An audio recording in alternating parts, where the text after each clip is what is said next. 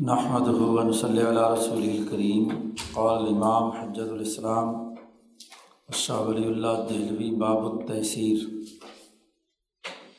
یہ سیاست ملیہ کے مبحث کا چودواں باب ہے۔ پیچھے اب تک کے ابواب میں سیاسی حکمت عملی سے متعلق بنیادی اثاثی امور اور قواعد و ضوابط بیان ہوتے چلے آ رہے ہیں۔ سیاسی نظام میں اور کسی سسٹم بنانے میں اس بات کو ملحوظ خاطر رکھنا بھی ضروری ہے کہ لوگوں کے لیے جو قوانین اور ضابطے بنائے جائیں، ان میں لوگوں کے لیے آسانی بھی ہو۔ سسٹم اس لیے نہیں بنائے جاتے کہ لوگوں کو تکلیف میں مبتلا کیا جائے۔ لوگوں سے کوئی انتقام لینا قانون کا مقصد نہیں ہوتا۔ قانون کا بنیادی مقصد آسانی پیدا کرنا ہے۔ اور قوانین سازی میں بھی آسانی کو ملحوظ خاطر رکھنا یہ نہایت ضروری ہے۔ ورنہ تو قوانین کی سختی انسانوں میں اکتاہٹ پیدا کرتی ہے اور ان کی ترقی کے بجائے ان کے زوال کا باعث بنتی ہے۔ ضابطے بناتے وقت انسانوں کی سہولت کو پیش نظر رکھنا یہ اس باب کا بنیادی خلاصہ ہے۔ اس باب میں سب سے پہلے تو شاہ صاحب قرآن حکیم کی دو آیات لے کر آئے ہیں کہ اللہ تبارک و تعالیٰ کا یہ ارشاد ہے کہ فبیمہ رحمت من اللہ لن طلع اللہ کی جانب سے جو آپ صلی اللہ علیہ وسلم کو کل انسانیت کے لیے رحمت بنا کر بھیجا گیا ہے تو اللہ کی طرف سے جو رحمت آپ کے دل میں ودیت کی گئی ہے، اس کے نتیجے میں آپ لن طلب، لوگوں کے لیے بہت ہی نرم مزاج ہے۔ کن تفضن غلیظ القلبی اگر اے محمد صلی اللہ علیہ وسلم آپ سخت مزاج ہوتے اور دل کے بھی بڑے سخت ہوتے، تو لن فضو من حولی یہ سب کے سب لوگ آپ کے ارد گرد سے بھاگ جاتے۔ اعلیٰ مقاصد حاصل کرنا اپنی جگہ پہ درست، اپنی جگہ پہ درست، لیکن انسانوں کو اپنے ساتھ جوڑ کے رکھنا یہ بھی ایک ضرورت اور تقاضا ہے۔ اگر آپ سخت مزاج ہوتے اور دل کے سخت ہوتے تو یہ سب کے سب لوگ بھاگ جاتے۔ ایک تو اس عائد سے استدلال کیا ہے کہ مقنن اول اور شار نبی اکرم صلی اللہ علیہ وسلم کی ذات گرامی ہے۔ اور آپ صلی اللہ علیہ وسلم کی جو خصوصیت بیان کی گئی ہے وہ یہ کہ آپ لوگوں کے لیے قوانین اور ضابطے بناتے وقت اور لوگوں سے کام لیتے وقت نرم مزاجی کا مظاہرہ کرتے ہیں۔ دوسری آیت لائے ہیں، وقال، اللہ نے یہ بھی فرمایا ہے کہ یرید اللہ بکم السر ولا یرید و بکم العسر۔ اللہ تعالیٰ تمہارے لیے آسانی پیدا کرنا چاہتا ہے۔ اللہ کا ارادہ تمہارے لیے مشکلات کھڑی کرنا نہیں ہے۔ تو دو آیات لائے ہیں اور ایک حدیث نبی کرم صلی اللہ علیہ وسلم کی لائے ہیں کہ قال رسول اللہ صلی اللہ علیہ وسلم علیہ ابی موسا و معاذ بن جبل رضی اللہ عنہما لمہ باسا ہما الیمن۔ جب حضور صلی اللہ علیہ وسلم نے حضرت ابو موسا شعری رضی اللہ تعالیٰ عنہ اور حضرت معاذ بن جبل کو شمالی اور جنوبی یمنوں کا گورنر بنا کر بھیجا تھا، تو دونوں سے یہ بات فرمائی تھی۔ بخاری اور مسلم کی یہ حدیث ہے کہ یس سرا ولا توسرا تم دونوں اپنی حکمرانی میں لوگوں کے لیے آسانیاں پیدا کرنا، مشکلات نہ کھڑی کرنا۔ وہ بشرا ولا تنفرا، لوگوں کو خوشخبری سنانا، ان کو دین سے نفرت مت پیدا کرانا۔ و تطا و آ ولا تختلفہ اور لوگوں کی باتوں میں اور آپس میں دونوں ایک دوسرے کے ساتھ مشاورت کرتے رہنا۔ آدمی دوسرے پر سختی نہ کرے اور دوسرا پہلے پر سختی نہ کرے۔ ولا تختلفہ آپس میں اختلافات مت کرنا۔ دونوں یمنوں کے نظم و نسق کو کنٹرول کرنے کے لیے آپس میں متفقہ طور پر اقدامات کرنا، آپس میں اختلاف مت کرنا۔ ایک دوسری حدیث لائے ہیں۔ نبی اکرم صلی اللہ علیہ وسلم نے ارشاد فرمایا کہ تمہیں لوگوں کی آسانی کے لیے مبوس کیا گیا ہے۔ تمہیں لوگوں کے لیے مشکلات کھڑے کرنے کے لیے مبوس نہیں کیا گیا۔ ایک تو پیچھے شاہ صاحب یہ بات واضح کر کے آئے ہیں کہ جیسے بے ست نبی اکرم صلی اللہ علیہ وسلم کی ہوئی ہے، ایسے ہی یہ جو اولین جماعت جو حضور سے تربیت حاصل کر کے نکلی ہے، جنہیں صحابہ کہا جاتا ہے، صحابہ کی بھی انسانیت کی طرف بے ست ہوئی ہے۔ اسی سے شاہ صاحب نے وہ استدلال کیا ہے کہ نبی اکرم صلی اللہ علیہ وسلم کی دو بیستیں تھیں، ایک قومی اور ایک بین الاقوامی۔ قومی تو یہ تھی کہ حضور کی بیست صحابہ اور جزیرت العرب میں بسنے والے عربوں کی طرف ہوئی اور بین الاقوامی بیست میں نبی اکرم صلی اللہ علیہ وسلم کی یہ تربیت یافتہ جماعت جو بین الاقوامی انقلاب کے لیے دنیا بھر میں اقدامات کرے گی، تو صحابہ کی بیست ہوئی ہے اور اسی کو شاہ صاحب نے کہا ہے کہ یہ خلافت علام منہاج النبوہ یا خلافت راشدہ۔ تو خلافۂ راشدین بھی کل انسانیت کی طرف مبوس ہوئے ہیں۔ تو تمہاری یہ جو بیست ہوئی ہے، یہ آسانی پیدا کرنے کے لیے ہے، مشکلات کھڑی کرنے کے لیے نہیں۔ دو حدیثیں اور دو آیات لا کر بنیادی قانون واضح کر دیا کہ دین اسلام کے قوانین میں آسانی ایک بنیادی اصول اور ضابطے کے طور پر قاعد کلیہ کے طور پر موجود رہی ہے۔ لوگوں کے لیے آسانی پیدا کرنا۔ اب شاہ صاحب نے اس قانون اور ضابطے کی مزید وضاحت کرتے ہوئے چودہ ایسے ذیلی قاعدے بیان کیے ہیں۔ ایسے پہلوؤں کی نشاندہی کی ہے، جس میں انسانوں کے لیے سہولت اور آسانی قانون سازی کرنے میں کی گئی۔ شاہ صاحب کہتے ہیں وہ تحصیر یہ جو تحصیر ہے، اس کا حصول چند درج ذیل، چند وجوہ اور چند پہلوؤں سے ہے۔ تو چند پہلو یا چند چند وجوہات، کوئی تقریباً چودہ کا ذکر یہاں شاہ صاحب نے کیا ہے۔ قانون سازی میں سب سے پہلی بات دین اسلام نے یہ رکھی ہے۔ کہ لوگوں پر کسی چیز کو کم سے کم بطور رکن اور فرض کے لازمی کیا جائے۔ کسی کام کرنے کے جو بنیادی فرائض اور واجبات ہیں اور ارکان ہیں، ان کے تعین کرنے میں سہولت دی جائے۔ ممکن حد تک جتنے کم سے کم رکن یا فرض ہو سکتے تھے، وہ بیان کیا جائے بلا وجہ بڑی لمبی چوڑی تفصیل کے ساتھ بہت سارے فرائض کی تفصیلات نہیں دی گئی۔ اور اس میں اصل نبی اکرم صلی اللہ علیہ وسلم کا قول ہے، یہ جو اصول ہے خود حضور صلی اللہ علیہ وسلم کی یہ حدیث ہے کہ لولا ان اشق اعلیٰ امتی، اگر میری امت پر یہ بات مشقت والی نہ ہوتی تو میں ان تمام لوگوں کو حکم دیتا کہ ہر نماز سے پہلے مسواک ضرور کیا کرے مسواک کے اپنے فائد ہیں۔ پانچ وقت منہ کو صاف کرنے والا اس کے لیے خود حضور نے فائدہ بیان کیا۔ مت حرت الفم و مرضات الرب مسواک کے نتیجے میں منہ کی بدبو دور ہوتی ہے اور منہ سے خوشبو آتی ہے تہارت اور پاکیزگی ہوتی ہے۔ اور دوسرا، مسواک کرنے سے اللہ راضی ہوتا ہے۔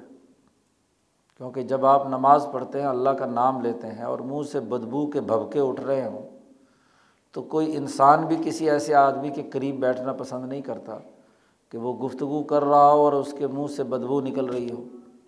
تو جب نماز میں اللہ کا کلام پڑھا جائے اور منہ بدبو دار ہو، تو یہ اللہ کو بھی اس سے ہاں جی کراہت ہوتی ہے۔ اللہ کی رضا اس میں ہے کہ پاکیزہ منہ کے ساتھ اللہ کا، کی تعریف و توصیف کی جائے۔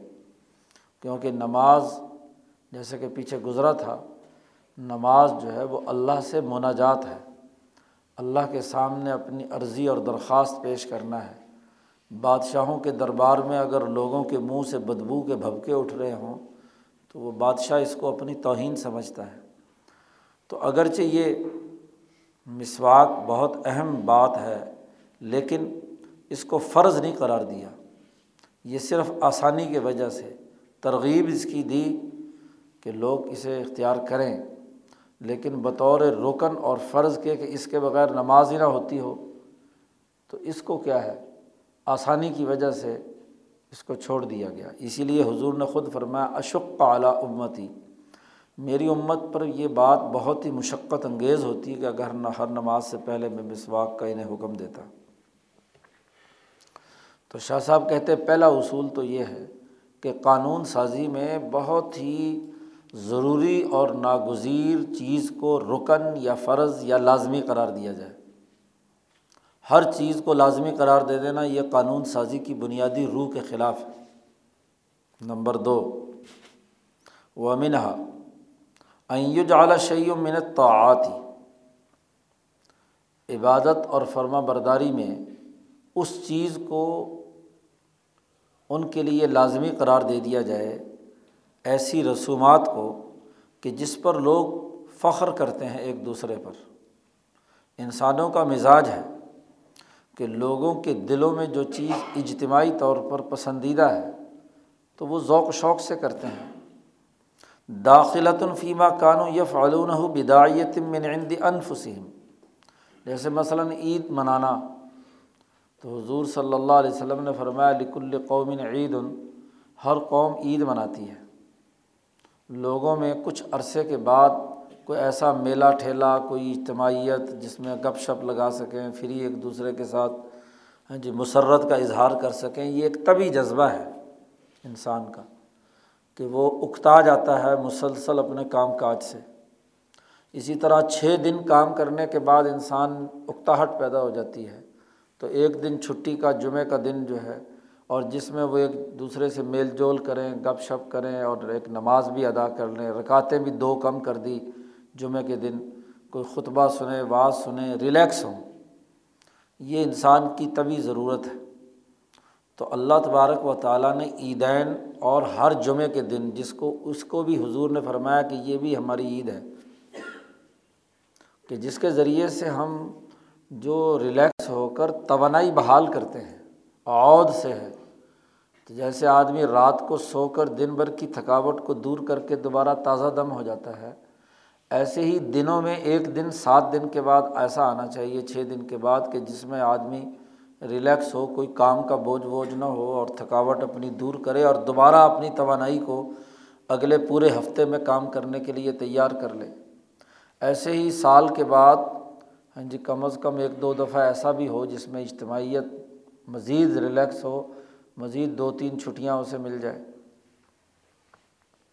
تو یہاں اگرچہ یہ یعنی کوئی لازمی اور ضروری نہیں تھا، لیکن عید کی نماز جمعے کی نماز کو اس اجتماع کے ساتھ شریک کر دیا جس پر لوگ عام طور پر اپنے اپنے قوموں اور اپنے اپنی برادریوں میں ایک دوسرے سے اظہار مسرت اور ایک دوسرے پر فخر کرتے تھے کہ ہمارا اجتماع ایسا ہوا، ہمارا ایسا ہوا۔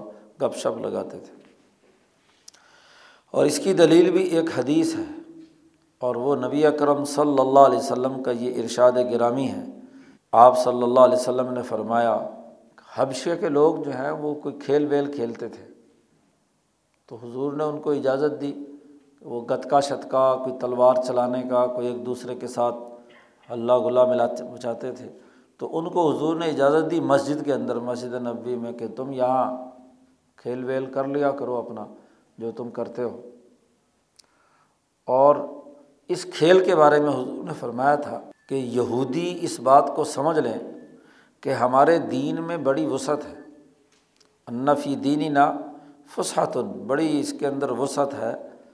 ہاں جی یہاں اتنے خشک لوگ نہیں ہیں ہم کہ ہمارے یہاں کوئی ہاں جی گپ شپ نہیں ہے، کوئی اس طرح کی چیزیں جو ہیں، کھیل کود نہیں ہے۔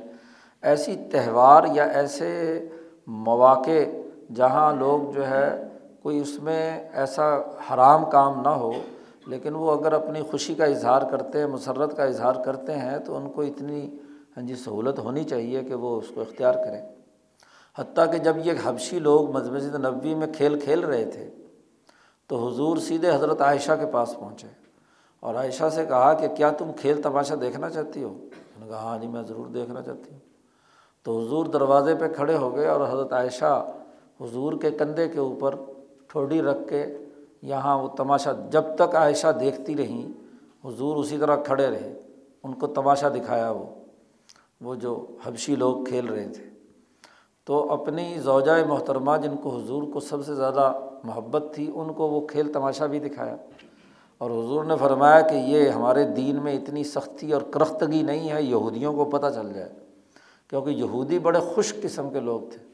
ان کے یہاں مذہبی رسومات اتنی ٹائٹ تھی کہ وہ لوگ آدمی ویسے ہی تنگ آ جاتا تھا۔ تو حضور نے فرمایا کہ یہودیوں کو پتہ چل جائے کہ ہمارے دین میں بڑی وسعت ہے۔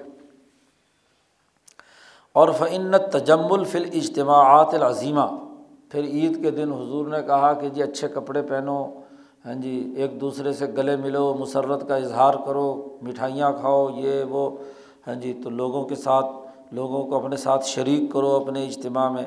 تو بڑے اجتماعات عظیمہ میں اچھے لباس پہن کر ایک دوسرے سے ملنا جلنا اور اسی طریقے سے اس پر فخر کرنا ایک دوسرے پر، یہ لوگوں کی عادت قدیم زمانے سے رہی ہے۔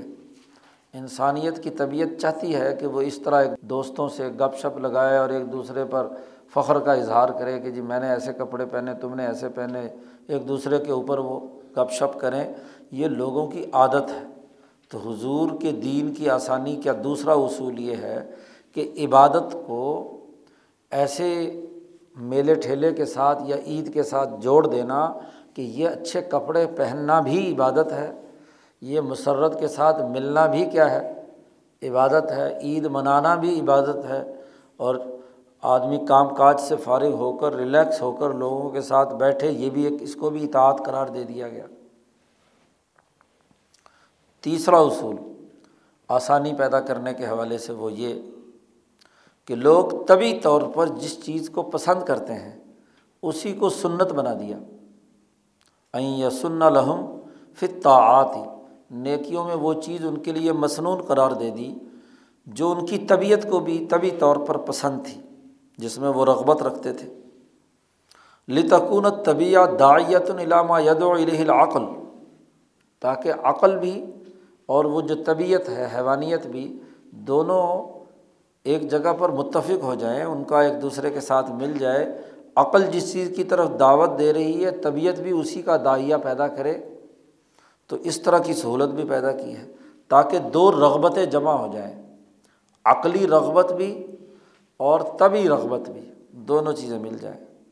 اسی لیے یہ سنت قرار دیا گیا کہ مسجدوں کی صفائی ستھرائی کرو، اس کی خوشبو اس میں لگاؤ اور اسی طریقے سے جمعہ کے دن سب لوگ غسل کر کے آئیں۔ ہاں جی اسی طریقے سے خوشبو لگا کر آئیں۔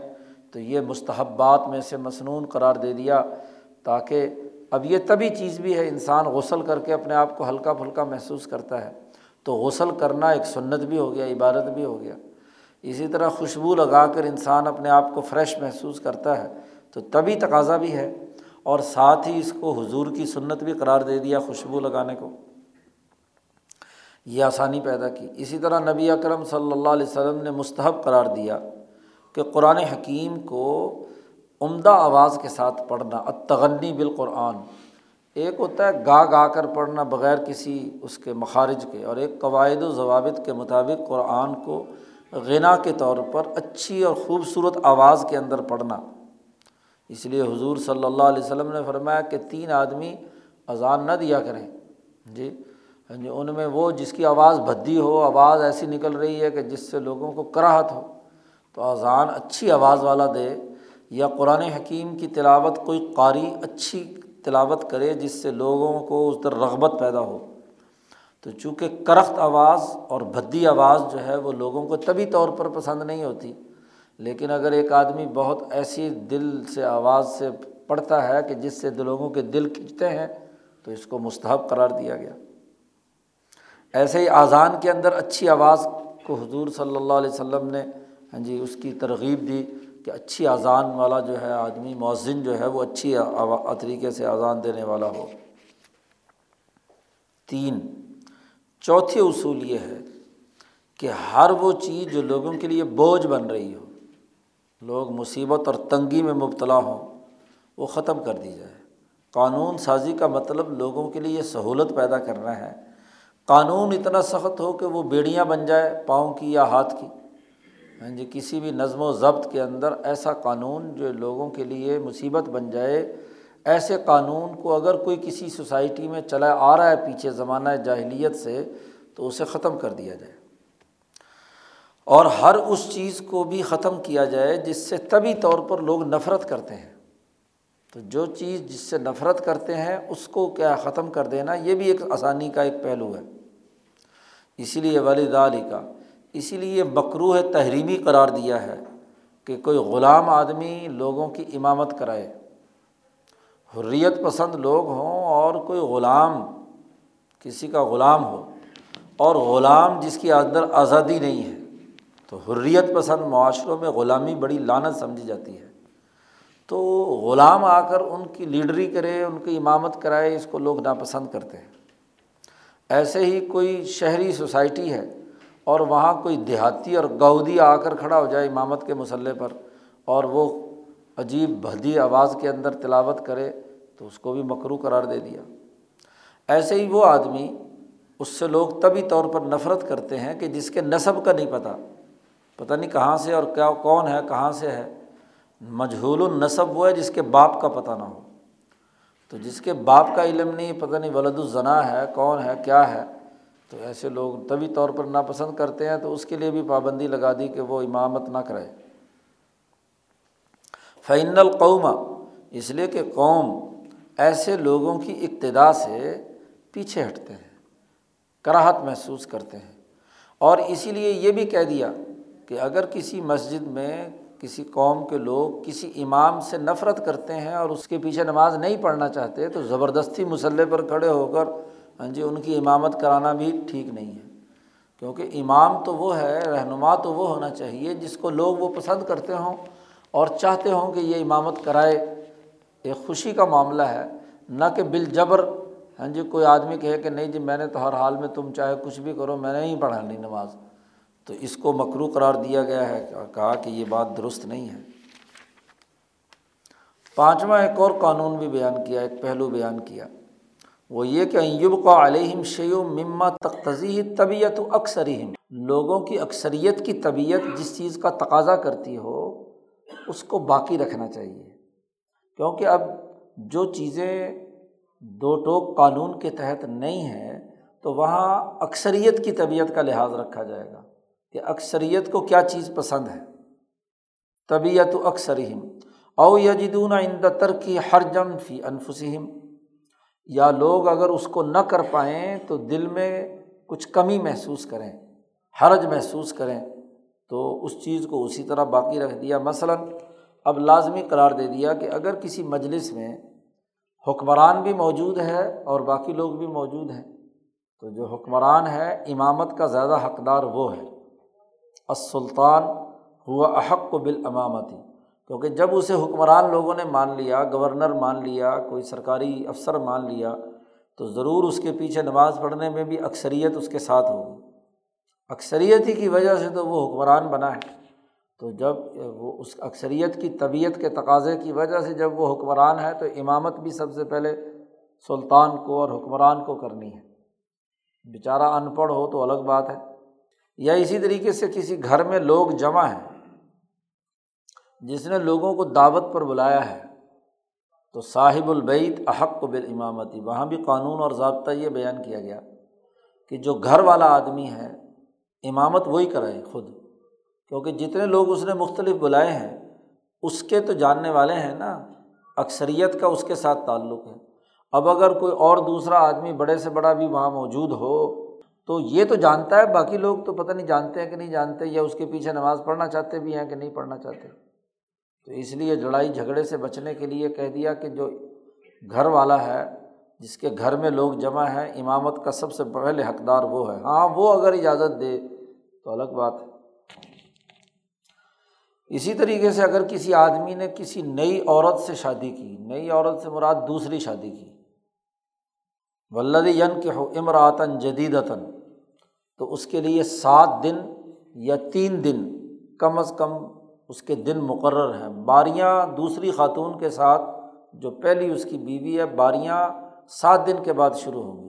سات دن ایک نیا مہمان آیا ہے، تو اس کے لیے اس کو دے دیا تاکہ آسانی ہو، اس کو مانوس ہو جائے ہاں جی تعلق قائم ہو جائے۔ اس کے بعد پھر تقسیم ہوگی سما یکسم بین ازواجی ہی بعد میں تقسیم کا عمل ہوگا۔ تو یہ بھی ایک آسانی پیدا کر دی۔ نمبر چھ۔ ومنہا ان میں سے ایک یہ بھی ہے کہ ان کے درمیان علم اور نصیحت اور اچھی باتوں کا حکم اور بری باتوں سے روکنے کا عمل اس انداز میں ہونا چاہیے۔ معلم اور استاذ یا نصیحت کرنے والا جو مذکی ہے یا کوئی نیکی کا حکم کرنے والا اور برائیاں سے روکنے والا ہے، وہ اس انداز میں اتنا وقفہ دے کر گفتگو کرے جس سے دل میں وہ بات بیٹھ جائے۔ لتم تلیہ بھی اویت قلوب تاکہ وہ بغیر کسی تکلیف کے اللہ کے ان احکامات کو اچھی طریقے سے سمجھ کر اس کے فرما بردار بن جائیں۔ چنانچہ نبی اکرم صلی اللہ علیہ وسلم کا طریقۂ کار یہ تھا کہ یہ تخب ولحم بالمعزہ تھی کہ وہ نصیحت اور گفتگو میں وقفہ دیتے تھے۔ روزانہ ہی حجرت اللہ کا سبق پڑھائیں تو سارے بھاگ جائیں۔ گے تو ایک ہفتے کا وقفہ دیا جاتا ہے اس لیے کہ تاکہ وہ باتیں آہستہ آہستہ کیا ہے، پختہ ہو جائیں۔ ہفتے بعد تو لوگ آ سکتے ہیں۔ تو حضرت عبداللہ ابن مسعود ہی نے یہ بات روایت کی تھی۔ جمعرات کے دن وہ درس دیا کرتے تھے۔ تو کچھ شوقین زیادہ ہوتے ہیں نا، تو انہوں نے کہا جی روز ہی درس ہونا چاہیے۔ تو حضرت عبداللہ ابن مسعود نے فرمایا کہ بھائی حضور صلی اللہ علیہ وسلم ایک دن مقرر تھا ہاں جی زیادہ وقفہ دیتے تھے حضور صلی اللہ علیہ وسلم، کہیں ہم اکتا نہ جائیں۔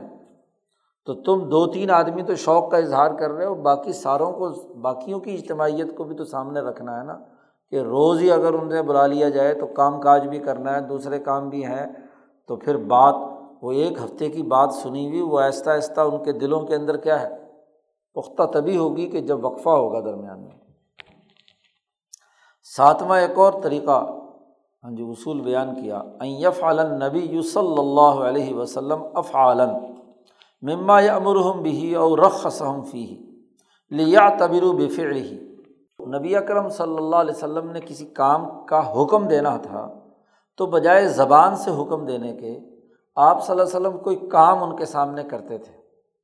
اور جب حضور سے محبت لوگوں کو تھی تو حضور کو جب کام کرتا دیکھتے تھے تو لوگ اس کے مطابق عمل کر لیتے تھے۔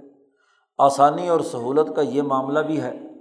خاص طور پر صلاح حدیبیہ کے موقع پر ایسا ہی ہوا تھا کہ صلاح حدیبیہ جب ہوئی تو بظاہر اس کی شرائط مسلمانوں کے لیے کوئی زیادہ بہتر نہیں تھی۔ لوگ ایک صدمے کسی حالت میں تھے۔ تو نبی اکرم صلی اللہ علیہ وسلم نے ایک دفعہ زبان سے ارشاد فرمایا کہ لوگوں اپنا احرام کھول دو، اگلے سال ہم یہ عمرہ جو ہے اس کا بدل کریں گے معاہدے کے مطابق۔ تو کسی نے حضور کی بات نہیں سنی۔ آپ صلی اللہ علیہ وسلم کچھ طبیعت پر آپ کے اثر ہوا، آپ صلی اللہ علیہ وسلم خیمے میں تشریف لائے، حضرت ام سلمہ رضی اللہ تعالیٰ عنہ زوجۂ محترمہ کے پاس، اور ام سلمہ سے کہا ہاں، کیا دیکھا نہیں تو نے کہ میں لوگوں کو کہہ رہا ہوں احرام کھول دو اور یہ لوگ احرام نہیں کھول رہے؟ تو میں سلمہ نے کہا کہ آپ ان کو کہیں نہیں۔ آپ جائیں، اپنا سر کے بال منڈوائیں اور احرام کھول دیں اور اپنا جانور ذبح کر دیں۔ تو جب آپ کو یہ کرتا ہوا دیکھیں گے، کیونکہ لوگ صدمے کی حالت میں ہیں کہ ہمیں اتنا بڑا جو ہے نا، جو ہم آئے تھے عمرے کے لیے، پہلی مرتبہ اور ہمیں روک دیا گیا۔ تو حضور صلی اللہ علیہ وسلم باہر تشریف لے گئے، اپنا سر منڈوایا اور اپنے احرام اتارا اور دوسرے کپڑے پہنے اور جانور اپنا ذبح کیا۔ جب حضور نے ایسا کیا تو لوگوں نے بھی کیا۔ ہے تو لوگوں کی سہولت اس میں بھی ہے کہ جو کام لوگ پسند نہ بھی کر رہے ہوں تو اپنا عمل خود کر کے اس کو نمونے کے طور پر بجائے حکم اور آڈر دینے کے ہاں جی خود کرنے لگ جائے تو آہستہ آہستہ خود بخود لوگ اس کی نقل اتاریں گے۔ نمبر آٹھ۔ آسانی اور سہولت میں سے یہ بھی ہے کہ جو رہنما اور لیڈر ہے وہ ان لوگوں کے لیے دعا مانگے کہ یج القوم مہذبین کاملین۔ اے اللہ، ان، اس قوم کو، ان لوگوں کو مہذب بنا اور ان کو کامل بنا۔ ان کے لیے صحیح کام کرنے کی ان کو توفیق عطا فرما، آسانی پیدا فرما۔ کیونکہ جو رہنما ہے، اس کی ذمہ داری ہے کہ لوگوں کی ترقی کے لیے اقدامات کرے۔ بجائے احکامات اور ڈانٹ ڈپٹ کرنے کے، وہ اللہ سے دعا بھی مانگے کہ ان لوگوں کے اندر یہ سلامتی پیدا ہو جائے کہ یہ زیادہ مہذب، زیادہ اچھے اور اعلیٰ کامل لوگ بن جائیں۔ آسانیوں میں سے ایک یہ بھی ہے، نویں بات، کہ انتن ضلع علیہم سکینت مربہم بواسطۃ رسول رسول اللہ صلی اللہ علیہ وسلم کے واسطے سے ان کے رب کی طرف سے ان پر اطمینان اور سکون کی کیفیت نازل ہو جائے۔ تو یہ بھی سہولت کی بات ہے کہ آدمی عمل کرنے میں طبی طور پر رکاوٹ ہو تو ایسا قلبی اطمینان ان پر آ جائے کہ جس کے ذریعے سے وہ کام کرنا ان کے لیے سہولت سے سر انجام دینا ممکن ہو سکے۔ جیسے غزوہ بدر میں قرآن نے کہا کہ جب تم کو ایک اونگ نے پکڑا اطمینان کی کیفیت پیدا ہوئی، سکینہ کی کیفیت پیدا ہوئی، تو بدر کے مشکل ترین مارکے میں تم لوگ جو ہے، مقابلے میں اترے اور کامیاب ہوئے۔ یا غزبۂ حنین کے بارے میں قرآن حکیم نے کہا کہ جب اللہ نے تم پر سکینہ نازل کی، جب چاروں طرف سے تیر برس رہے تھے اور لوگ خوف زدہ ہو کر جو نئے نئے مسلمان ہوئے تھے، وہ بھاگ رہے تھے، تو پھر اللہ نے ایک خاص سکینہ اور اطمینان نازل کیا۔ تو جو رہنما اور لیڈر ہے وہ اللہ سے دعا مانگ کر اللہ سے کہ ان کے دلوں کو کھینچ کر اللہ سے جوڑنے کی کوشش کرے کہ تاکہ وہ اطمینان اور سکون کے ساتھ وہ مشکل سے مشکل مرحلہ طے کر سکیں۔ تو یہ بھی آسانیوں میں سے ایک آسانی ہے۔ لیڈر کا کام محض قوانین کی گنتی یاد کروانا اور اس پر سختی کرنا یہ اس سے کام پورے طریقے سے نہیں بنتا۔ فیسیر و بینا ید ہی بے منزلت من اعلیٰ رسی عطیر تو وہ ایسے ہو جائیں اللہ کے سامنے کہ جیسے ان کے سر پر پرندہ بیٹھا ہے اور پرندہ کبھی اڑتا نہیں۔ صحابہ کی نماز کے بارے میں کہا جاتا ہے کہ صحابہ کرام رضوان اللہ علیہ مجمعین جب نماز پڑھتے تھے تو اس طریقے سے یا مجلس میں، حضور کی مجلس میں ایسے بیٹھتے تھے، کبھی گردن کو ایسے نہیں ہلایا کہ ایسے جیسے کسی کے سر پر پرندہ بیٹھا ہوا ہو اور وہ بالکل ہلے جلے اس لیے نہ کہ ذرا سا ہلا تو کیا ہے؟ وہ اڑ جائے گا۔ تو ایسی حالت اطمینان اور سکون، توجہ اللہ کی ایسی کیفیت پیدا ہو جاتی۔ ہے دسواں ایک اور قانون بیان کیا وہ منہا کہ جو آدمی حق اور صحیح قانون کی خلاف ورزی کرے تو اس کی، اس خلاف ورزی کی ایسی سزا اسے دی جائے، اس کا ناک رگڑا جائے کہ وہ مایوس ہو جائے، بیتا سی ہی کہ وہ مایوس ہو کر اس کام کو چھوڑ دے۔ مثلاً، کوئی آدمی اگر اپنے مورث کو قتل کرتا ہے، کل قاتل لا یارث شریعت نے قانون بیان کر دیا کہ جو آدمی اپنے مورث کو، باپ کو قتل کرے یا جس سے بھی وراثت ملنے کا اسے امکان ہے، تو قاتل اگر اپنے مورث کو قتل کرے تو اس کی وراثت اسے نہیں ملے گی۔ اس کی وراثت پر پابندی لگا دی گئی۔ اب چونکہ قتل کرنے کا اس کو کوئی فائدہ نہیں، اگر قتل کر بھی دے تو وراثت میں اسے حصہ ملنا نہیں، تو اس کو تنبی ہو گئی کہ وہ ہاں جی مایوس ہو گیا اس بات سے کہ قتل کرنے سے مجھے تو کوئی بینیفٹ ہونے والا نہیں ہے۔ اس لیے جو ہے اس پر قانون پابندی لگا دی کہ وہ وارث نہیں بن سکتا۔ اسی طریقے سے ایک اور قانون، والمکرہ فی طلاق جس سے جبری طلاق لی گئی ہے، مجبور کر کے۔ تو امام شافی امام احمد اور امام مالک کے نزدیک جس کو مجبور کر کے طلاق لی گئی ہو، وہ طلاق نافذ نہیں ہوتی، طلاق ہوتی نہیں ہے۔ جی لا ينفذ طلاق ہو کیوں؟ کیونکہ انہیں دونوں کو پتہ چل جائے فیقون کاب حن لل جبارین امن الکراہی کہ جو جبر اور اقراہ سے لوگوں سے کوئی کام لینا چاہتے ہیں اور وہ کام تو ہوا نہیں۔ زبردستی آپ نے اگر طلاق دلوانے کی کوشش کی اور اس نے زبان سے لفظ کہہ دیا یا لکھ کر دے دیا، تو جو مقصد تھا وہ تو پورا نہیں ہوا۔ تو اس لیے اس کو روکنے کے لیے کیا ہے؟ پابندی لگا دی۔ کیوں؟ اس لیے کہ ان کا غرض جو ان کا مقصد تھا وہ حاصل نہیں ہوا۔ لیکن امام اعظم، امام ابو حنیفہ کے نزدیک مکرہ کی طلاق واقع ہو جاتی ہے۔ جیسے قتل کرنا ممنوع اور حرام ہے، لیکن اگر کوئی آدمی کسی دوسرے کو قتل کرے تلوار سے تو قتل تو ہو جائے گا نا۔ جی تو طلاق بھی ایسے ہی ہے جیسے تین فائر کرنا۔ تو گولی مارنا ممنوع ہے، لیکن کسی نے مار دی تو وہ کیا ہو جائے گی؟ لگ تو جائے گی نا۔ تو اس لیے امام اعظم تو کہتے ہیں کہ طلاق چاہے کیسی کسی بھی حالت میں ہو، وہ واقع ہو جاتی ہے۔ لیکن باقیوں کے نزدیک نہیں ہوتی، تو یہاں شاہ صاحب نے باقی آئمہ سراسا کے قول کے مطابق یہاں پر گفتگو کی ہے۔ اسی طریقے سے گیارہویں بات بیان فرمائی، منہا۔ اللہ یسر الحم معافی ہی مشقت اللہ شعین فشین کسی قانون سازی کرتے وقت اس چیز کو دیکھا جائے کہ لوگوں کو اگر کسی قانون کے ذریعے سے کسی کام سے روکا جا رہا ہے تو اس کو بتدریج درجہ بدرجہ ہاں جی اس کو عمل میں لایا جائے۔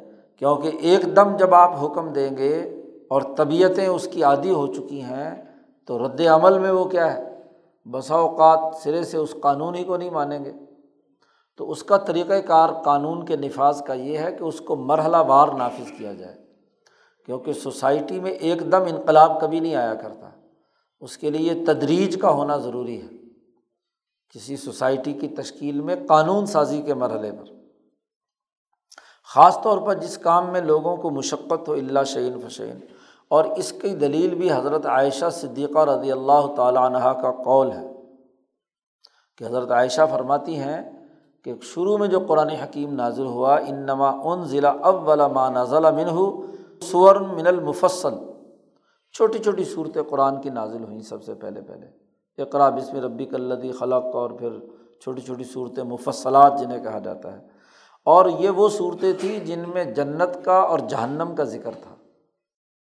توحید کے حوالے سے بنیادی باتیں تھیں۔ سرمایہ پرستی جو مجموعی عمومی بات تھی، اس کی مذمت تھی۔ تو موٹی اور عمومی باتیں یہ شروع شروع میں نازل ہوئیں۔ حتیٰ اذا صابن ناس الاسلام، جب لوگ اسلام کی طرف متوجہ ہو گئے اور اس کی حکومت اور ریاست مدینہ منورہ میں قائم ہو گئی، تو مدنی صورتیں جب آئیں، تو پھر نزل الحلال والحرام۔ پھر حلال و حرام کے قوانین نافذ ہوئے، ورنہ اس سے پہلے پندرہ سال تک ایسی صورتیں ابتدائی طور پر نازل ہوئیں کہ جس کے ذریعے سے بنیادی نظریہ بنے۔ احکامات شرعیہ یا حلال و حرام اس وقت جاری نہیں ہوئے۔ حضرت عائشہ فرماتی ہیں، لو نزلہ اب والا شعین اگر پہلی چیز جو نازل ہوتی اس میں اگر یہ حکم دیا جاتا کہ شراب مت پیو تو لوگ کہتے لقالو کہ ہم تو شراب کبھی نہیں چھوڑیں گے، کیونکہ شراب ان کے اندر رچی بسی تھی، ان کی خوراک کا حصہ تھی۔ ہر آدمی شراب پیے بغیر غذا استعمال نہیں کرتا تھا۔ اتنی رچ بس چکی تھی ان کی ہڈیوں میں کہ شراب سے انکار کرنا بڑا مشکل تھا۔ تو اگر شروع میں کہہ دیا جاتا کہ شراب حرام ہے، تو کبھی نہ لوگ اس شراب کو سے رکتے۔ بلکہ رد عمل میں ہاں جی اس کے مقابلے پر آ جاتے۔ اس لیے شراب کا نزول قرآن حکیم کی بھی جو مرحلہ وات آیات آئی ہیں، وہ مرحلہ وار آئی ہیں۔ سب سے پہلے تو کہا گیا کہ یہ شراب کی حالت میں تم نماز کے قریب نہ جاؤ۔ لا تقرب الصلاۃ و ان تم سکارا۔ بس اتنی بات کہی۔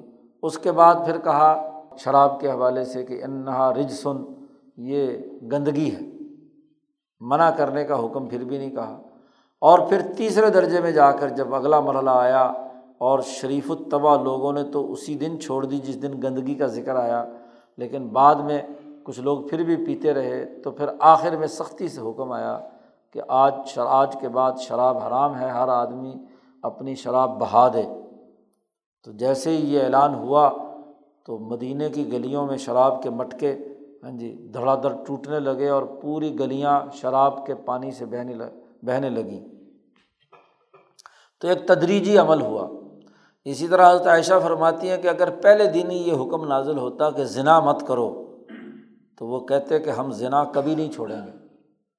کیونکہ ذنا کاری بھی ان کے اندر اتنی رچ بس چکی تھی کہ وہ گویا کہ انہوں نے اپنی سوسائٹی کا اس سے مستقل حصہ بنا لیا تھا۔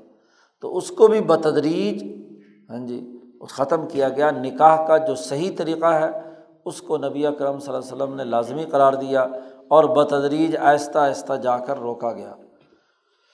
تو یہ تدریج کا طریقۂ کار اختیار کیا گیا۔ جو چیز کسی قوم کے اندر ایسی رچ بس چکی ہو، مقصد تو تدبر اور حکمت عملی سے نتائج پیدا کرنا ہے۔ کوئی ایسا انقلاب کہ جس سے یکدم بالکل سب کچھ بدل جائے، یہ نہیں۔ ہاں قوموں کی آزادی کا جو مرحلہ ہوتا ہے، وہ تو ضرور اور لازمی کیا جاتا ہے۔ انقلاب سے مراد کسی قوم کا کسی دوسرے کی غلامی سے نجات دلانا۔ تو اس کے لیے تو ابو جہل اور پوری جماعت کو کیا راستے سے ہٹایا گیا۔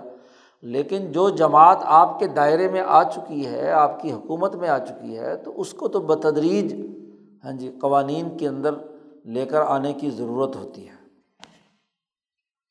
نمبر بارہ۔ بارہواں قانون یہ بیان کیا کہ منہا اللہ یف نبی صلی اللہ علیہ وسلم ما تختلف بھی قلوب ہم نبی اکرم صلی اللہ علیہ وسلم نے ایسے کام نہیں کیے جس پر ان کی قوم کے لوگوں میں اختلاف پایا جاتا تھا یا جس سے وہ اختلاف کر سکتے تھے۔ تو حضور نے بعض مستحب امور اس وجہ سے چھوڑ دیے کہ لوگوں کے دلوں میں بلا وجہ کے جھگڑے کھڑے ہوں گے۔ تو اس جھگڑے سے بچنے کی ضرورت ہے۔ قانون سازی یا حکم کے نفاذ کے سلسلے میں اس بات کو بھی پیش نظر رکھنا چاہیے۔ چنانچہ حضرت عائشہ صدیقہ رضی اللہ تعالیٰ عنہ سے خود حضور صلی اللہ علیہ وسلم نے فتح مکہ کے بعد ارشاد فرمایا کہ لولا حدثان قومی کی بالکفری لنقص القعبہ۔ اگر تیری قوم نئی نئی کفر سے نکل کر اسلام میں نہ آئی ہوتی تو میں خانہ کعبہ توڑ دیتا۔ لنقص القعبہ اور و بنئی تو ہا اعلیٰ اساس ابراہیم۔ میں ابراہیم کی اصل بنیادوں پر جس میں حتیم خانہ کعبہ کا حصہ تھا اور دروازے بھی زمین کے ساتھ برابر تھے اور دو دروازے تھے، تو میں اس کے مطابق خانہ کعبہ کو بناتا۔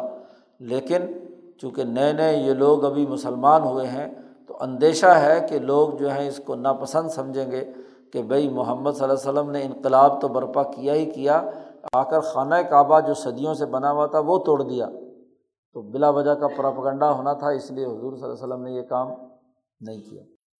تیرواں اصول یہ ہے، منہا ان شارع ہمارا بھی انواع البر من الوضو والغسل والصلاۃ والزکوٰۃ والصوم والحج وغیرہ نبی اکرم صلی اللہ علیہ وسلم نے نیکیوں کے کرنے کا حکم دیا۔ مثلاً وضو کا، غسل کا، نماز کا، زکوٰۃ کا، روزے کا، حج وغیرہ کا۔ اب یہ حکم دیا۔ اب اس کے لیے اوقات کا تعین اور اس کا طریقۂ کار۔ وہ لوگوں کی عقلوں پر نہیں چھوڑ دیا۔ ولم یت رکھا مفو وزن الاقول ان کی عقلوں کے سپرد نہیں کیا، بلکہ ان تمام کے آداب، ارکان، شرائط وغیرہ وغیرہ خود بیان کر دیے۔ نماز کے یہ ارکان ہیں، اتنی اس وقت میں پڑھنی ہے اتنی رکاتیں پڑھنی ہیں اور اس طرح پڑھنی ہے اس کے یہ ارکان ہیں، یہ آداب ہیں یعنی پورا پروسیجر بتلا دینا۔ کیونکہ لوگوں کو سہولت تبھی ہو سکتی ہے کہ جب ایک کام کا پورا طریقہ ان کے سامنے بیان کر دیا جائے۔ اس کا پورا پروسیجر واضح کر دیا جائے۔ اگر آپ ایسا نہیں کرتے، بس ویسے ہی حکم دیں، تو وہ بعد میں کچھ سے کچھ بنتا چلا جائے گا اور عمل کرنا بھی مشکل ہوگا لوگوں کو۔ کہ نماز سے مراد کیا ہے؟ کیا نماز پڑھنی ہے ہم نے؟ نماز کا لغوی مانا تو دعا کرنا ہے۔ تو دعا کر لیا جائے، کافی ہے۔ لیکن حضور نے اس کا پورا طریقہ بتلا دیا، وضو کا طریقہ بتلایا، غسل کا طریقہ بتلایا، زکوٰۃ کے لیے قانون اور ضابطہ بتلا دیا۔ رمضان کے بارے میں پورے سال میں ایک مہینے کے روزے کی ترتیب بیان کر دی، حج کے تمام مناسب بیان کر دیے۔ بل ضابطہ بلکہ حضور نے منظمت کر دیے اس کے ارکان، شرائط، آداب۔ لیکن اس میں بھی اس بات کا لحاظ رکھا کہ بہت باریک باریک چھوٹی چھوٹی چیزیں منظمت نہیں کی۔ جی لم یزبت الارکان و شروط والآداب، کثیرہ ضبطن کیونکہ آپ جتنے ضابطے بناتے جائیں گے، قانون کا شکنجا سخت ہوتا جائے گا۔ بنیادی جو فریم ورک ہے، وہ تو بتلا دیا۔ اس کی جو بنیادی ضروری چیزیں تھیں، وہ بتلا دیں۔ لیکن بہت تفصیل کے ساتھ اس کی ہر ہر چیز کی تفصیل اور اس کو منظمت ضابطے بنا دینا، یہ کام نہیں کیا۔ بلکہ اسے لوگوں کی عقل پر چھوڑ دیا۔ اور ان الفاظ سے جو وہ مطلب لے سکتے ہیں، اس پر بھی چھوڑ دیا۔ اب جیسے رفع دین ہے، یا عدم رفع دین ہے، یہ کوئی بات نہیں ہے۔ کوئی جس کی، ایک کی طبیعت، اس نے الفاظ سے یہ سمجھا، اس نے رفع دین کر لیا، دوسرے نے بلند آواز سے آمین ہے یا آہستہ آواز سے آمین ہے، اس پر کوئی قانون اور ضابطہ نہیں۔ واضح اور متعین طور پر بیان کر دیا۔ جس کی طبیعت بلند آواز سے کہنے کو کہتی ہے، وہ بلند آواز سے کہہ لے، جو آہستہ کہنا چاہتا ہے، وہ آہستہ کہہ لے۔ لوگوں کے مزاجوں کے اختلاف کی وجہ سے۔ تو وہ ان کی عقلوں پر چھوڑ دیا۔ اسی طریقے سے جو ان کی عادت اس سلسلے میں تھی، اس کو واضح کر دیا۔ بس بنیادی جو فرائض ہیں، ارکان ہیں، وہ منظمت کر دیے۔ مثلاً فتح یہاں چند مثالیں شاہ صاحب نے اس قانون کی ذیل میں بیان فرمائی ہیں کہ مثلاً نبی اکرم صلی اللہ علیہ وسلم نے یہ تو فرما دیا کہ صورت فاتحہ پڑھے بغیر نماز نہیں ہوتی اللہ صلاح اللہ بفاتحت الکتاب۔ لیکن فاتحہ پڑھنے کا طریقہ قانونی طور پر کیا ہے؟ وہ بیان نہیں کیا کہ فاتحہ کے جو حروف ہیں ان کے مخارج کیا ہے وہ مخارج کیسے ادا کیے جائیں گے؟ ہا کیسے ادا ہوگا؟ میم کیسے ادا ہوگا؟ دال کیسے ادا ہوگا؟ کہ قرأت فاتحہ کی صحت جن تجوید کے قواعد پر منحصر تھی، اس کی تفصیل حضور نے بیان، نہ اس کی شد شد وغیرہ بیان کی، نہ اس کی حرکات بیان کی نہ کہاں پر وقف کرنا ہے، کون سی جگہ پر سکون ہے، یہ تفصیلات بیان نہیں کی، کیونکہ لوگوں کے لہجے مختلف، لوگوں کی علائیگی کا تلفظ مختلف ہو سکتا ہے۔ تو وہاں اگر آپ اس کی بھی ضابطہ بندی کر دیں، تو لوگوں کے لیے بڑی مشکل کھڑی ہو گئی، وہ نماز ہی نہیں پڑھیں گے اس مسئلے میں۔ اس لیے جیسے بھی وہ صورت فاتحہ پڑھیں، لیکن بنیادی قواعد کے تحت پڑھیں، تو وہ تو کیا ہے؟ ہاں جی اس سے نماز ہوگی۔ اسی طریقے سے نبی اکرم صلی اللہ علیہ وسلم نے فرمایا کہ قبلہ شرط ہے نماز میں، استقبال قبلہ۔ لیکن کوئی قانون ایسا نہیں بتلایا کہ جس سے ہاں جی استقبال قبلہ معلوم ہوتا ہو۔ کوئی قانون اس کے لیے نہیں ہے۔ اگر قانون بیان کریں تو پھر اس کے لیے فلکیات سیکھنی پڑیں گی۔ اور کوئی دیہاتی اور عام آدمی جو ہے وہ فلکیات نہیں جانتا تو وہ کہاں سے ہاں جی ان قوانین اور ضابطوں کے تحت قبلے کا رخ معلوم کرے۔ اس کو کہا کہ اپنے جو قرائن و شواہد ہیں، ان سے اندازہ لگا لے اور یا خود اشتہاد کر لے اپنی عقل سے، اس کا خیال یہ ہو، جنگل میں ہے ہاں جی تو وہاں نہیں ہے، تو جہاں بھی تحری کر کے نماز پڑھ لے گا، اینما طلو فسمہ وجہ اللہ، جدھر بھی رخ کر لو، تمہاری نماز ہو جائے گی۔ اسی طرح زکوٰۃ کا نصاب تو بتلایا کہ دو سو درہم ہے، لیکن وہ درہم کا وزن کتنا ہوگا، یہ بیان نہیں فرمایا۔ کیونکہ اگر اس وزن کو بھی متعین کر دیتے تو پھر ایک اور مسئلہ، کیونکہ آگے جا کر شاہ صاحب ان تمام قوانین میں بیان کر رہے ہیں کہ جب بھی آپ ضابطہ بندی کے چکر میں پڑیں گے تو موٹے موٹے ضابطے تو ٹھیک ہیں، لیکن اس ضابطے کے پھر اگلا ضابطہ، پھر اس ضابطے کے اندر آگے ایک اور بھی پھر وجوہات، تو اگر آپ یوں چلنا شروع کریں تو پھر تو ایسی جکڑ بندی پیدا ہوگی کہ جس سے وہ کام کرنا ہی کیا ہے، ہر آدمی کے لیے مشکل ہو جائے گا۔ تو قانون میں زیادہ ضابطہ بندی اور زیادہ ضمنی قوانین بنانا یہ درست بات نہیں ہے۔ اسی طرح نبی اکرم صلی اللہ علیہ وسلم سے ایسی چیزوں کے بارے میں جب سوال بھی کیا گیا تو آپ نے اس پر کوئی اضافہ نہیں کیا، جواب نہیں دیا۔ جی۔ اور جو بات بھی بیان فرمائی وہ ان کی عادات پر رکھ دی کہ اپنی عادت کے مطابق جیسا تمہارا مزاج ہو اس کے مطابق تم کر لو۔ مثلاً حضور نے رمضان کے مہینے کے چاند کے مسئلے کے سلسلے میں لوگوں نے سوال کیا تو حضور نے فرمایا فائدہ ہما علیکم اگر تم پر بادل ہوں اور مطلع صاف نہ ہو تو شابان کے تیس دن پورے کر لو بس۔ اگر اس دن تیس دن پورے ہو گئے ہیں تو اگلے دن کیا ہے؟ رمضان شروع کر دو۔ اور اگر ابھی انتیس ہوئے ہیں تو اگلے تیس دن پورے کر کے اس کے بعد آسانی۔ اب یہ نہیں کہا کہ فلکیات کے قوانین کے تحت ضرور آج معلوم کرو چاند مطلع نہ بھی صاف ہو، تو پتہ ہونا چاہیے تمہیں کہ جی چاند نظر آیا یا نہیں آیا، تو یہ تکلیف مالا یوتاق ہے، فضول بات ہے۔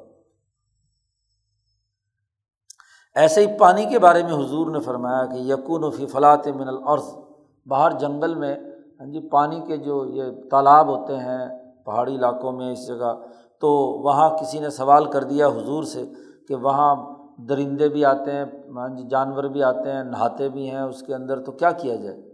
تو گندگی بھی بسا اوقات ان کی ہو جاتی ہے۔ تو حضور نے فرمایا کہ اگر کسی تالاب میں دو مٹکے سے زائد پانی موجود ہو تو وہ ناپاک نہیں ہے، اس سے وضو کیا جا سکتا ہے۔ تو اصل چیز تو اس سلسلے میں، اصل قانون تو اس سلسلے میں ہر جگہ کی عادت و اتوار ہے۔ معتادن فیم کما بینا پہلے ہم بیان کر کے آئے ہیں، اس پر بحث کی ہے شاہ صاحب نے کہ ایک جگہ کا علاقے کے علاقے کے اعتبار سے پانی کی قلت اور کثرت کا مسئلہ ہوگا۔ اب اگر کوئی دریائے دجلا کے کنارے بیٹھا ہوا ہے کوفہ میں، تو وہاں دو مٹکے پانی تو عادت نہیں ہے نا۔ وہاں تو کثیر پانی وہ ہوگا جو دریا کے اندر بہہ رہا ہے۔ اور ایک ایسا پہاڑی علاقہ جہاں پانی دستیاب ہی نہیں ہوتا، کہیں تھوڑا بہت پانی دستیاب ہوتا ہے، تو وہاں دو مٹکے کی بات کی ہے۔ تو اگر اس کو کسی خاص ضابطے کے مطابق لے آتے تو ضابطہ بندی لوگوں کے لیے ایک نئی مصیبت کھڑی ہو جاتی۔ شاہ صاحب کہتے ہیں، یہ جو بہت زیادہ کثرت سے ضابطے بنانا ہے، یہ غلط کیوں ہے؟ اور موٹے موٹے ضابطے صرف بتلا دینا، یہ کیوں ضروری ہے؟ اس کا راز کیا ہے؟ وصر رفیع ظالی کا اس کا راز یہ ہے کہ ان کل شعی منہا لایوم جینا اللہ بحقائی کا مثل حافظ ظہوری والخفائی و عدم الانضباط۔ ہر چیز کو جب آپ کسی محدود دائرے میں، کسی تعریف اور کسی ضابطہ بندی میں جب لے کر آتے ہیں، تو اس چیز کو کسی ضبط میں لانے کے لیے اسی طرح کے جو کوئی مثال، کوئی حقیقت اور موجود ہوتی، اسی کے تناظر میں اسے سمجھانا پڑتا ہے۔ کہ وہ مثل ظاہر اور مخفی ہونے میں کیا نوعیت کیا اسٹیٹس رکھتی ہے؟ یا عدم انضباط کے حوالے سے اس کی کیفیت کیا ہے؟ اب اگر آپ ہر چیز کو بیان کرنے کے چکر میں پڑ جائیں تو پھر تسلسل لازم آئے گا۔ فیاحتاج و ایزن البیانی آپ یہ کہیں کہ جی وضو ہوتا ہے پانی سے اور وضو اس طریقے سے کرنا، ایسے پانی سے کرنا ہے۔ اچھا جی یہ پانی کہاں سے ملے گا؟ جی فلاں اگر آپ اگلی ضابطہ بندی بھی کر دیں کہ چشمے کا پانی ہونا چاہیے۔ اچھا جی پھر چشمہ جو ہے وہ کہاں ہونا چاہیے اور کیسا ہونا چاہیے؟ تو ہر ایک بات جو بھی بیان کریں گے اس پہ سوال پیدا ہو سکتا ہے۔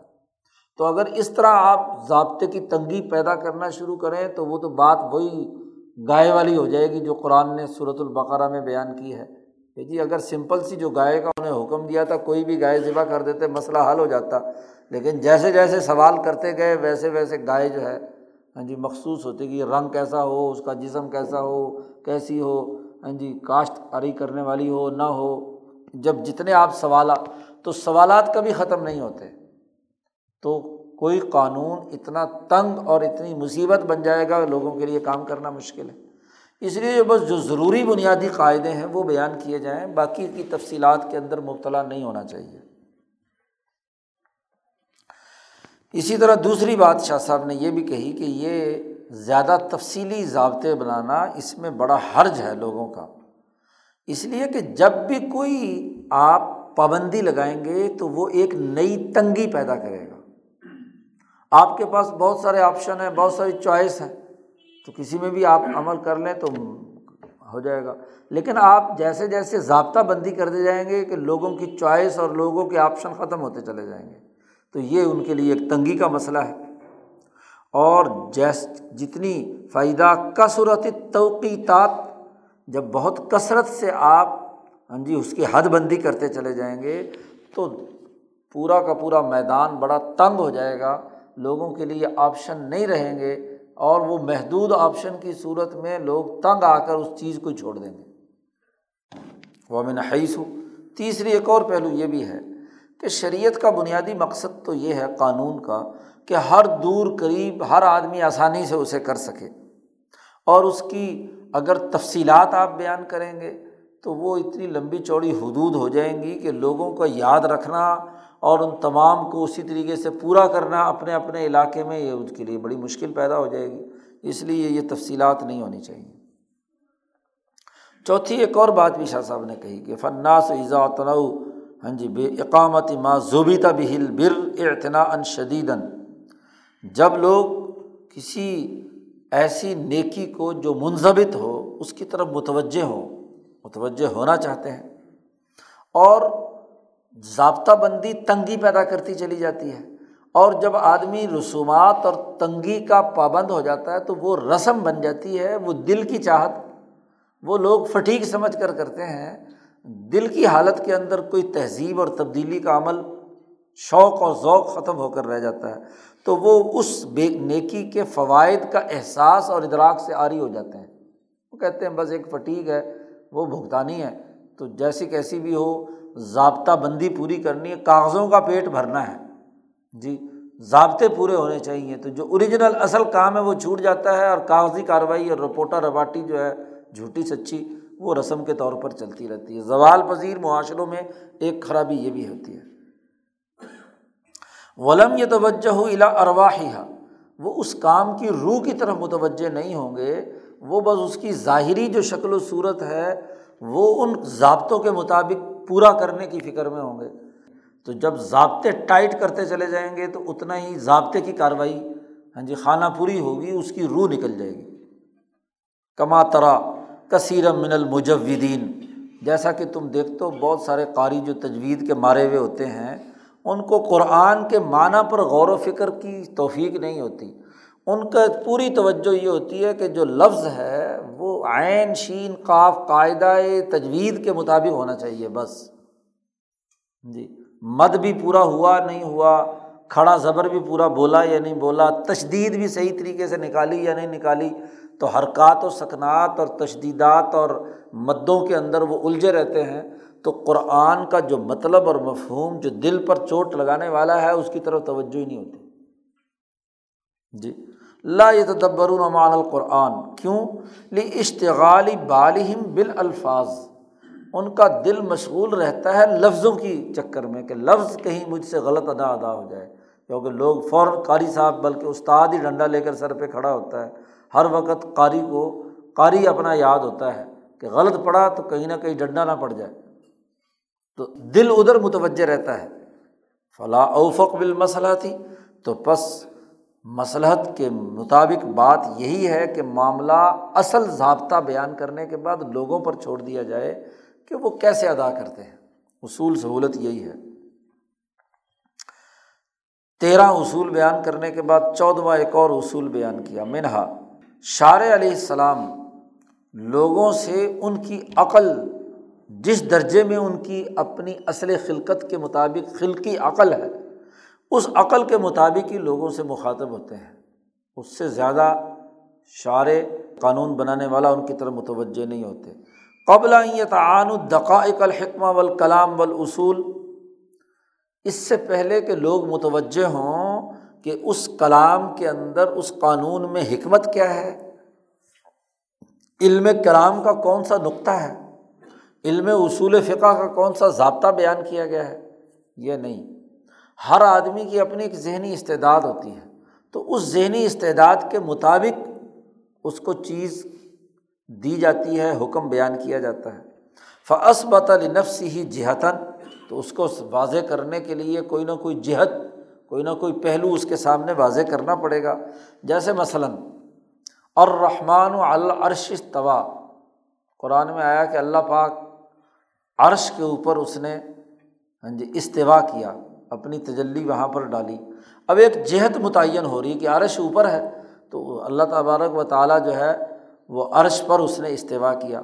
حالانکہ اللہ کے لیے تو نہ فوق ہے، نہ تحت ہے، نہ یمین ہے، نہ یسار ہے، نہ دائیں ہیں، نہ بائیں ہیں، نہ اوپر ہے، نہ نیچے ہے۔ وہ تو پوری کائنات کے اندر اس کا وجود کی طاقت اور قدرت اور اس کا قہر اور غلبہ پوری کائنات پر ہے۔ اس کے لیے کسی ایک جہت کا متعین کرنا جو ہے، یہ ذات باری تعلیٰ کی وسعت کو محدود کرنا ہے کسی ایک پہلو میں۔ لیکن عام انسان جو ہے وہ جہد کے بغیر بات کو سمجھتا نہیں۔ تو ان کو جو بات سمجھائی گئی ہے، اب اگر یہاں علم کلام کے قانون کی روح سے گفتگو کی جائے یا عقائد کی جو کلام سے متعلق بحث ہے، وہ اگر پیش نظر رکھی جائے تو وہ وہ سوال اٹھے گا جو متکلمین نے اٹھایا ہے کہ اللہ کے لیے جہد کیسے آئی۔ اللہ تعالیٰ تو جہد سے پاک ہے۔ تو یہ سوالات، یہ جو عقل سے محض کیا نام ہے، گھوڑے دوڑاتے ہیں، یہ ان کی باتیں ہیں۔ شریعت تو عام انسان کے لیے عمل کرنے کے لیے آئی ہے۔ تو وہ جس انداز میں بھی سمجھتا ہے، وہ سمجھتا ہے اللہ پاک بہت مقدس ہے۔ تو مقدس ذات اوپر ہی ہوگی نا، وہ زمین کے نیچے یا دائیں بائیں جو ہے نا، اس کو کون؟ ہاں جی اس کا تقدس کا خیال رکھے گا۔ اسی طریقے سے نبی اکرم صلی اللہ علیہ وسلم نے وہ کالی کلوٹی لونڈی جو حبشی تھی ہاں جی حضور کے پاس وہ لڑکی لائی گئی تو حضور نے اس سے پوچھا کہ عین اللہ اللہ کہاں ہے؟ تو اس نے انگلی سے اشارہ کیا آسمان میں ہے۔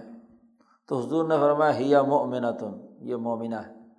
اب اگر منطقی سوالات شروع کر دیے جائیں کہ اس نے کہا آسمان کی طرف ہے تو پھر یہ اللہ میاں تو ادھر بھی ہے، ادھر بھی ہے، ادھر بھی ہے، ادھر بھی ہے، ادھر بھی ہے، یہ اس نے ایک طرف کہا ہے۔ اس نے تو اللہ میاں کو محدود کر دیا، یہ تو کافر ہو گئی۔ تو منطقی بحث اور کلام کی بحث کی روش روشنی میں تو اس کے اوپر کوئی نہ کوئی فتویٰ لگایا جا سکتا ہے۔ لیکن جتنی بچی میں عقل ہے، اس عقل کے مطابق وہ مقدس ذات کو آسمان کی طرف کہہ رہی ہے۔ تو حضور نے مان لیا کہ ٹھیک ہے یا مومنہ تم اسی طریقے سے ولم یو ہم فی معرفت استقبال القبلا و اوقات صلاحت ولیاد حفظ مسائل الحیہ والہندسہ۔ حضور نے لوگوں کو اس بات کا پابند نہیں بنایا کہ قبلہ رخ معلوم کرنے کے لیے، نماز کے اوقات معلوم کرنے کے لیے، عیدین یعنی عید الفطر اور عید الاضحیٰ جس میں نیا چاند طلوع ہوتا ہے، اس کو معلوم کرنے کے لیے سب لوگوں پر لازمی ہے کہ وہ فلکیاتی مسائل اور اس کائنات کے ذائچے سے متعلق جو مسائل ہیں، علوم ہیں، وہ حاصل کریں۔ تو تب تو وہ روزہ رکھ سکتے ہیں، تب وہ عید بنا سکتے ہیں، تب وہ کیا ہے، قبلے کی طرف رخ کر کے نماز پڑھ سکتے ہیں۔ کیونکہ جب تک علم الحیتی والہندسہ جسے کہتے ہیں ہاں جی پوری کائنات کا جو ذائچہ اور اس کا نظم و نسق اور اس کی مینجمنٹ ہے، وہ جب تک وہ علم نہ ہو تو یہ چیزیں معلوم نہیں ہوتی۔ تو حضور نے لوگوں کو اس کا پابند نہیں بنایا، فرض نہیں قرار دیا، بلکہ حضور نے فرما دیا اشارہ حضور نے فرمایا اس اشارہ کرتے ہوئے کہ القبلا تو ماں بین المشرق والمغرب۔ ٹھیک ہے؟ حضور نے فرمایا قبلہ جو ہے مشرق اور مغرب کے درمیان میں ہے۔ حضور کہاں فرما رہے ہیں؟ مدینہ منورہ میں بیٹھے ہوئے۔ اور مدینہ منورہ کا قبلہ ماں بین المشرقی ول مغرب ہے۔ ماں بین المشرقی والمغرب ہے۔ ہندوستان میں بیٹھ کر نہیں فرما رہے ہیں، تو جغرافیہ کا فرق اگر معلوم ہے تو حدیث بھی سمجھ میں آئے گی، ورنہ تو یہاں ویسے الجھاؤ پیدا ہوگا۔ حضور مدینہ منورہ میں ہے، مدینہ منورہ سے قبلے کا رخ کہاں ہے؟ شمال کی طرف۔ جی تو وہاں مشرق اور مغرب کے درمیان قبلہ ہے، حضور نے فرمایا۔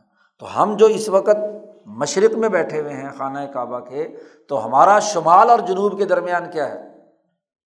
قبلہ ہے۔ اسی لیے قبلے میں جہت قبلہ لازمی اور ضروری ہے۔ جی آج کل بڑے باریک بین لوگ ہو گئے، کمپاس آ گئی، فلانا آ گیا، وہ جو کمپیوٹرائز ہاں جی تو وہ ایک ایک لمحہ پیمائش کرتے ہیں، سیدھا قبلہ ہونا چاہیے۔ پرانی ساری مسجدوں کو، بادشاہی مسجد لاہور کو کیا کہتے ہیں، اس کا قبلہ صحیح نہیں ہے۔ اسی لیے کہا کہ قبلہ جو ہے، اگر سو ڈگری ہے شمال و جنوب کے درمیان، تو پینتیس سے چالیس ڈگری تک بھی اگر قبلے سے انحراف ہو یعنی خانہ کعبہ کے عین سے انحراف ہو، جائز ماں بین شمالی والجنوب قبلہ ہے، بس جہت قبلہ کافی ہے۔ اب یہاں آپ باقاعدہ علم حیت اور ہندسہ اور سارے فلکیاتی علوم شامل کر کے پھر قبلے کا تعین کرنے کے چکر میں پڑے رہیں جی تو یہ بات درست نہیں ہے۔ جب قبلے کا رخ الا وجہ مسئلہ اس اس کی طرف استقبال کرنے کی بات آئے گی تو بس ہاں اگر کعبہ کے بالکل سامنے کھڑے ہوئے ہیں یعنی خانہ کعبہ کے اندر کھڑے ہوئے ہیں یا مسجد حرام میں ہیں، تو پھر ٹھیک ہے کہ آپ وہاں عین قبلہ ضروری ہے۔ اس لیے مسجد حرام میں چاروں طرف صف بندی کی جاتی ہے کہ جو جس جگہ پہ کھڑا ہوا ہے، اگر خانہ کعبہ اسے نظر آ رہا ہے، تو وہ بالکل اس کی آنکھوں کے سامنے ہونا چاہیے۔ وہاں انحراف کرنے کی اجازت نہیں ہے۔ اسی طرح حضور صلی اللہ علیہ وسلم نے حج کے بارے میں فرمایا کہ حج اس دن کرو جس دن سارے لوگ حج کرنے جا رہے ہیں۔ کل کو کہو کہ جی دیکھو جی میرے خیال کے مطابق جو چاند نظر نہیں آیا تھا، ویسے ہی ہاں جی حج ہو رہا ہے تو صحیح نہیں ہوا اور فلاں ہوا، یہ ہوا۔ نہیں، جس دن لوگوں نے کیا ہے، سارا مجمع حج کرنے جا رہا ہے، حج کر لو۔ اور ولفطر یوما ایسے دن میں افطار کر لو جس دن سارے لوگ افطار کیے ہوئے ہیں۔ تو لوگوں کی اکثریت غلط تو نہیں ہو سکتی۔ اس لیے اس چکر میں مت پڑھو کہ وہاں ہاں جی فیتے لے کر پیمائشیں کرنا شروع کر دو اور اس کے لیے اپنی طرف سے کچھ ضابطے اور قاعدے بنانا شروع کر دو، یہ مت کرو۔ تو یہ چودواں قانون اور ضابطہ ہے کہ جس میں وہ جو علوم طبیعتی اور باقی ہیں، ان کو لازمی قرار دیا ہو، ایسا حضور نے نہیں کیا۔ بلکہ جو بنیادی باتیں تھیں، وہ بیان فرما دی۔ اس کے بعد ہاں جی ان ان بنیادی قاعدوں اور ضابطوں کے مطابق لوگ عمل کریں، یہی آسانی کی سب سے اہم ترین شکل ہے جو نبی اکرم صلی اللہ علیہ وسلم نے واضح کی۔ تو اس طرح چودہ قوانین اس باب میں بیان کر دیے شاہ صاحب نے۔ اللہ صلی اللہ